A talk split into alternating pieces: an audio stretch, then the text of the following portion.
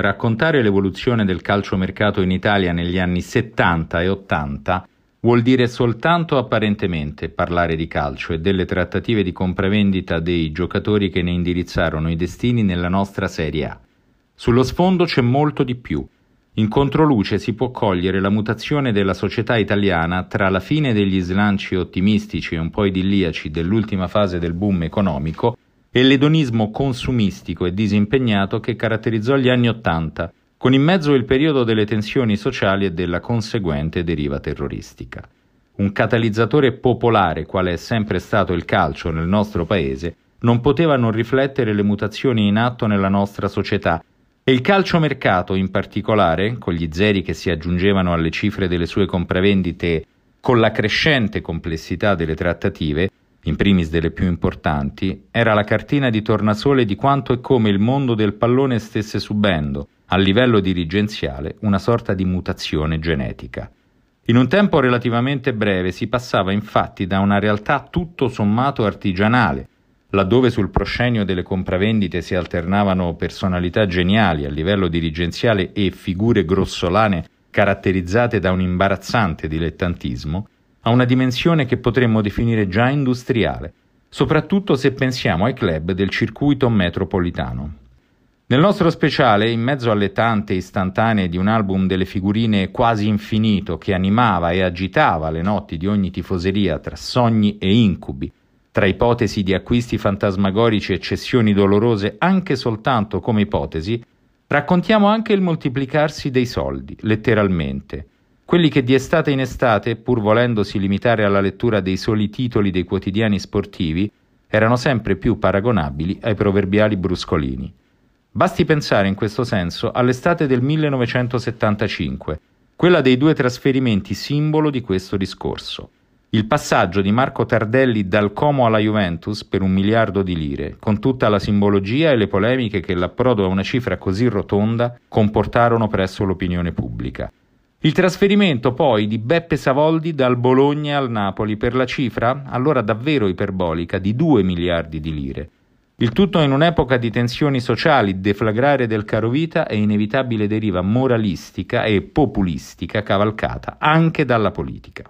Dietro le grandi trattative che hanno riguardato in due decadi di calciomercato giocatori importanti e anche autentici fuoriclasse, non abbiamo potuto non citare colui che, prendendo in prestito un verso della commedia di Dante, fece il gran rifiuto, reiterandolo in più di una occasione, nel suo caso non per viltà, ma per devozione alla sua patria d'elezione, al suo luogo dell'anima, ossia il popolo sardo, nella fattispecie i tifosi del Cagliari.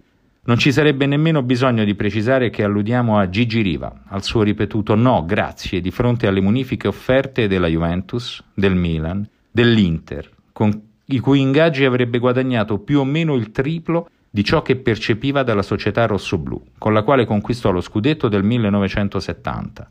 Un primato ineguagliabile per fascino, appartenenza, orgoglio devoluto a un intero popolo, per poi scegliere di fermarsi lì, a vita, sordo a qualsiasi altra sirena, per quanto economicamente allettante. In questo nostro discorso stiamo un po' giocando con le linee del tempo, le stiamo rimescolando. Ecco che allora arriviamo all'inizio degli anni Ottanta, con la riapertura delle frontiere per i calciatori stranieri, con il ritmo esponenziale con cui crebbero il volume degli affari e le cifre degli ingaggi nel calcio italiano. In poco tempo la nostra Serie A si sarebbe trasformata in una sorta di Bengodi del pallone o di paese dei balocchi e dei baiocchi, se preferite.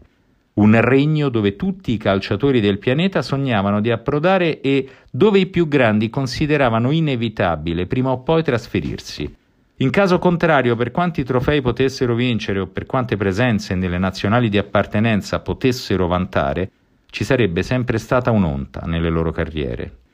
Ve li raccontiamo tutti, ma proprio tutti, con il dettaglio delle trattative per mezzo delle quali fu reso possibile il loro arrivo nella nostra Serie A e capiranno i lettori, forse in primis i più giovani che quell'epoca non l'hanno vissuta, quale fosse la inarrivabile dimensione tecnica del massimo campionato di calcio nel nostro paese a metà degli anni Ottanta, con un elemento in particolare che è quello che più di ogni altro rende l'idea della ricchezza, spesso anche sperperata, dei nostri club in quel tempo. I più grandi non giocavano soltanto per la Juventus, per l'Inter, per la Roma scudettata e fortissima di Paolo Roberto Falcao che abbracciò anche Tonigno Sereso, o per il Milan che stava per inaugurare l'era di Silvio Berlusconi. E anche di quella vi raccontiamo, e di come cambiò per sempre il calcio italiano. Pur di approdare nel nostro paese, Junior accettò di vestire la maglia del Torino. Socrates scelse di accasarsi a Firenze come Daniel Passarella e ancora prima Daniel Bertoni. Sunes alla Sampdoria dopo aver vinto tutto con il Liverpool. Ma soprattutto, paradigma ideale e di massima efficacia per questo discorso, un fuoriclasse epocale come Arthur Zico scelse con soddisfazione di vestire per due stagioni la maglia dell'Udinese. Provate a fare un paragone con un fuoriclasse odierno di quella portata e istantaneamente troverete irrealistico anche soltanto supporlo un trasferimento del genere ai giorni nostri.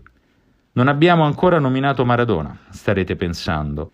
Beh, lui merita un discorso a parte, anche da questo punto di vista, oltre che per la sua caratura tecnica quasi innaturale, pure col senno di poi. Con il suo arrivo a Napoli si innescò un fenomeno di rinascita dal basso, se vi piace questa espressione, che va ben oltre l'argomento calcistico.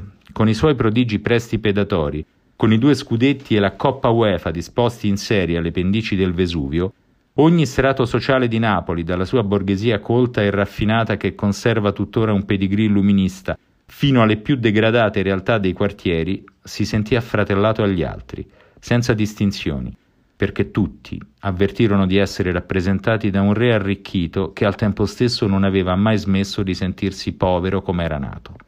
Vi raccontiamo degli stratagemmi posti in essere dalle geniali trovate di Corrado Ferlaino per portarlo via da Barcellona e, ancora una volta, dei soldi, tanti soldi. Quei 13 miliardi che innalzavano la soglia del possibile o abbassavano quella dell'impossibile, se preferite. Anche in questo caso con levate di scudi moralistiche e le immancabili interrogazioni parlamentari di rito. Già, ma perché allora in prima pagina abbiamo messo Luis Silvio, il bidone dei bidoni, che soltanto per un'estate nutrì le ambizioni dei tifosi della Pistoiese? Perché ogni medaglia ha il suo rovescio e perché alla letteratura popolare che narra l'arrivo dei tanti fuoriclasse di cui sopra se ne sovrappone un'altra, non meno affascinante, che celebra l'arrivo di giocatori men che normali, a volte indiscutibilmente scarsi o addirittura tecnicamente improponibili a cui agenti bastò il nome esotico dei propri assistiti per gabbare dirigenti ignari e strappare ingaggi anche sontuosi. Non è un caso che in più di un articolo tra quelli che troverete nel nostro speciale venga citato l'allenatore nel pallone, pellicola ormai mitologica in cui l'ineffabile presidente della Longobarda Borlotti tentava di convincere l'allenatore Oronzo Canà che la cessione di Falchetti e Mengoni sarebbe servita a ottenere la metà di Giordano per poi avere i tre quarti di Zico e... e buona lettura. Non perderti in edicola gli appuntamenti con i prossimi volumi di Calciomercato Story in uscita il 14 e 21 agosto in allegato con Corriere dello Sport e Tutto Sport. Per ascoltare i prossimi episodi di Calciomercato Story iscriviti al canale podcast del Cuoio su Spotify, Apple Podcast e Google Podcast. Se ti è piaciuta la puntata, condividila su WhatsApp, Telegram o sui social.